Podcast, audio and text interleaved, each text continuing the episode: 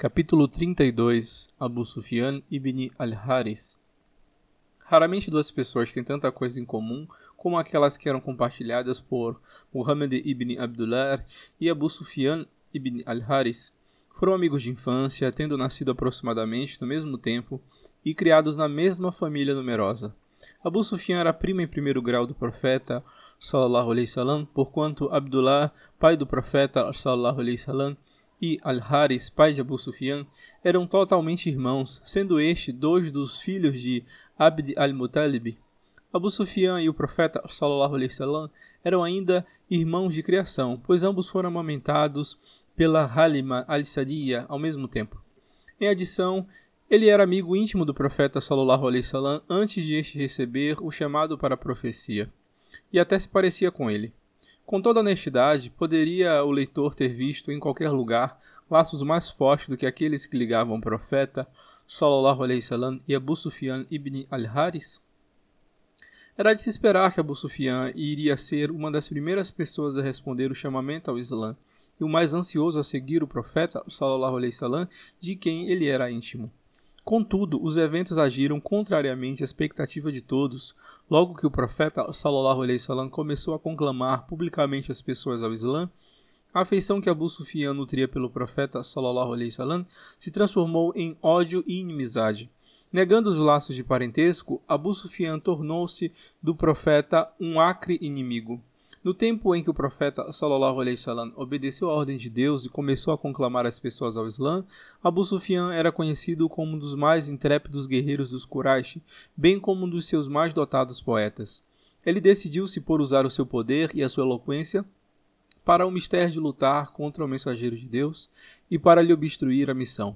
Valia-se de todos os seus talentos com o simples propósito de injuriar o Islã e os muçulmanos Sempre que os Koreshitas desfechavam a batalha contra o profeta sallallahu alaihi wasallam, era Abu Sufyan que a instigava e estava certo de desempenhar o melhor papel nos esforços para infligir danos aos muçulmanos. Ele também explorava os seus talentos poéticos, compondo grosseiras sátiras sobre o profeta sallallahu alaihi wasallam. Compôs versos que foram misericordiosamente esquecidos pela história, porquanto era algo da mais indecente poesia que já foi recitada em árabe. A inimizade do Abu Sufyan para com o profeta sallallahu alaihi wasallam durou quase 20 anos, durante os quais ele não deixou pedra alguma sem ser virada na sua trama contra o profeta sallallahu alaihi wasallam e no seu afã de causar danos aos muçulmanos. 20 anos de ódio e crueldade pelos quais Abu Sufyan tem de suportar a culpa.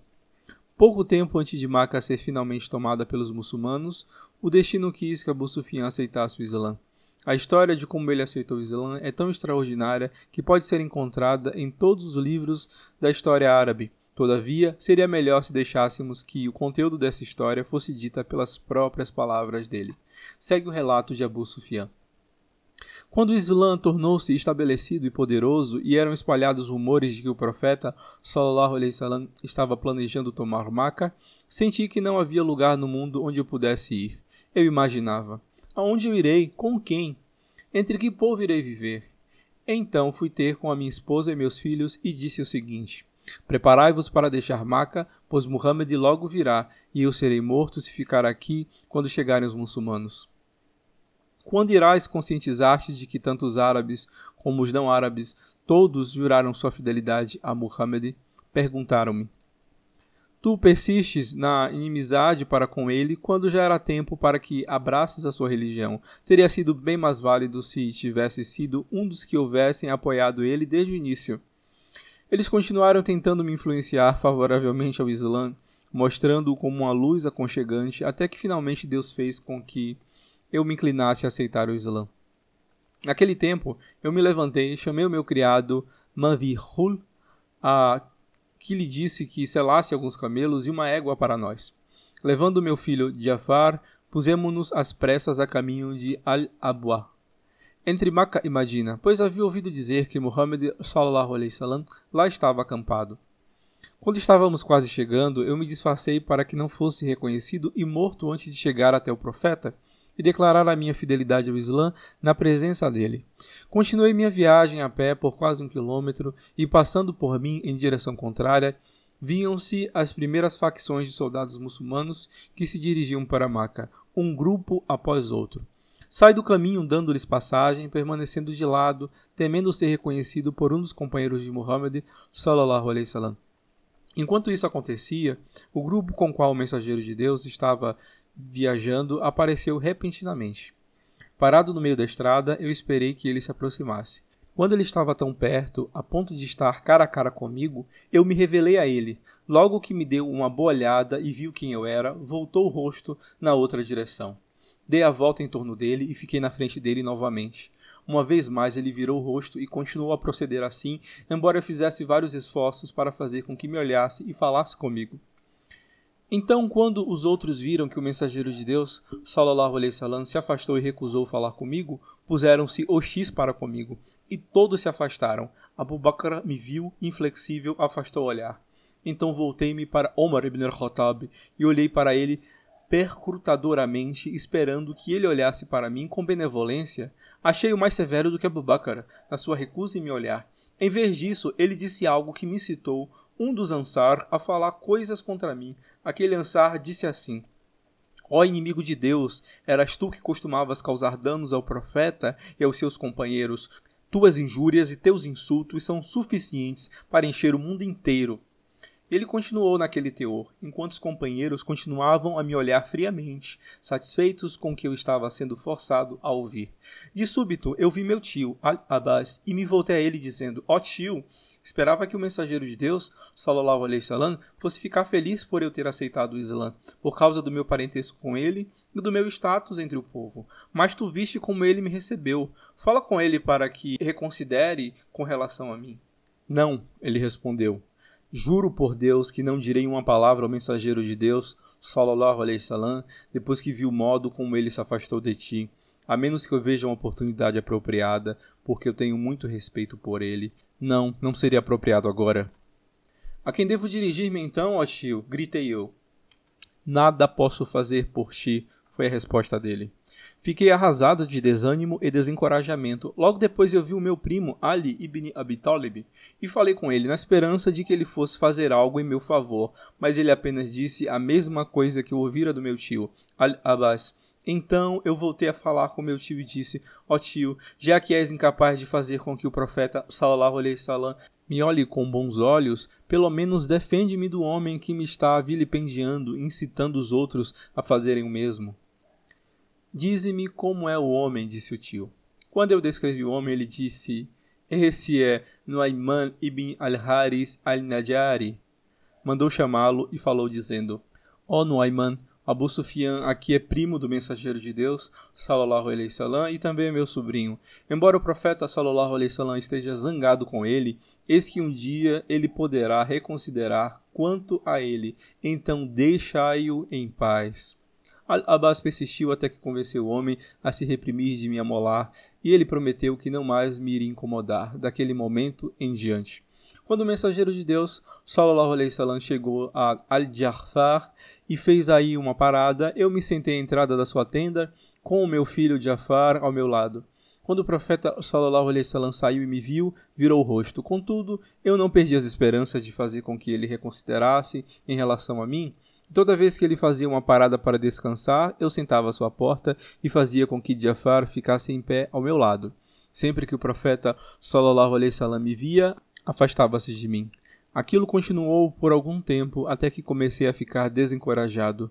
Quando eu estava para perder as esperanças, disse para minha esposa: Juro por Deus que ou o profeta sallallahu alaihi wasallam reconsidera com relação a mim, ou eu vou pegar meu filho pela mão e vagar pelo deserto até que morramos de fome e de sede. Quando o profeta sallallahu alaihi wasallam foi informado sobre aquilo, abrandou em relação a mim. E da próxima vez que saiu da sua tenda, olhou para mim de uma maneira não tão severa quanto da vez anterior. Eu queria que ele sorrisse para mim. O profeta sallallahu alaihi wasallam entrou em Maca e eu entrei juntamente com os seus seguidores. Então ele foi para a mesquita e eu fui após ele, seguindo a cada passo. O tempo passou e aconteceu a batalha de Hunaim. As tribos árabes que permaneciam hostis ao profeta sallallahu alaihi wasallam se juntaram numa inusitada força para fazerem guerra contra ele. Eles prepararam seu exército intensamente e estavam determinados a desfechar uma batalha que iria ser o golpe de morte para o Islã e os muçulmanos. O profeta sallallahu alaihi wasallam arrebanhou uma força para defender os muçulmanos e se pôs a campo juntamente com os companheiros para encarar o exército invasor.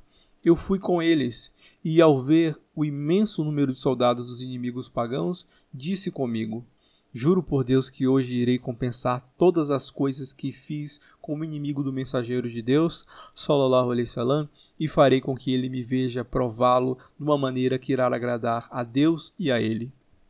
Quando os dois exércitos se encontraram na batalha, os muçulmanos viram-se diminuídos perante os inimigos pagãos e começaram a perder algumas das suas energias e algo do seu entusiasmo.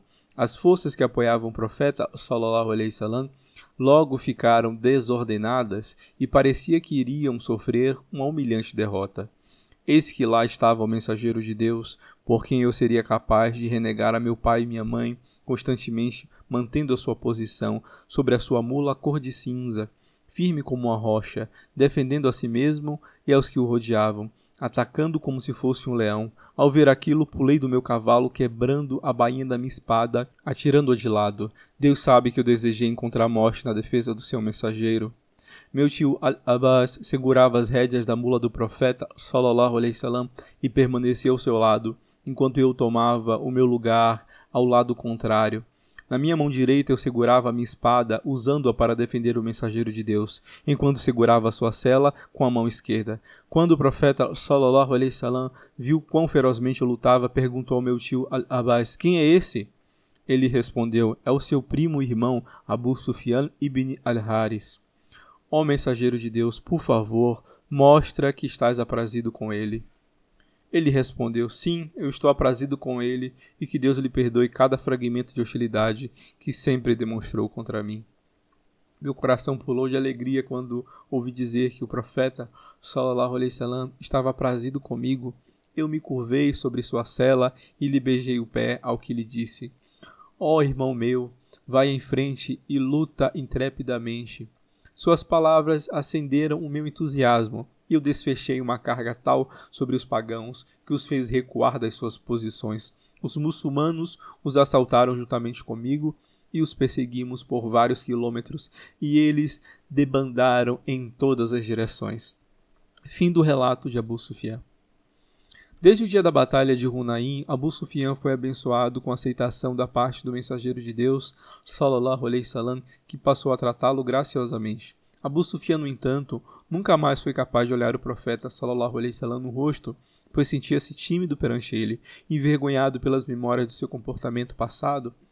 Abu Sufyan contorcia-se de remorso ao lembrar dos dias negros que passara em Jahiliya, na época da ignorância, sem ser tocado pela luz da verdade de Deus e privado da sua escritura. Começou a passar noites e dias a ler o Corão e a educar-se nos seus ensinamentos e ponderar sobre suas lições espirituais.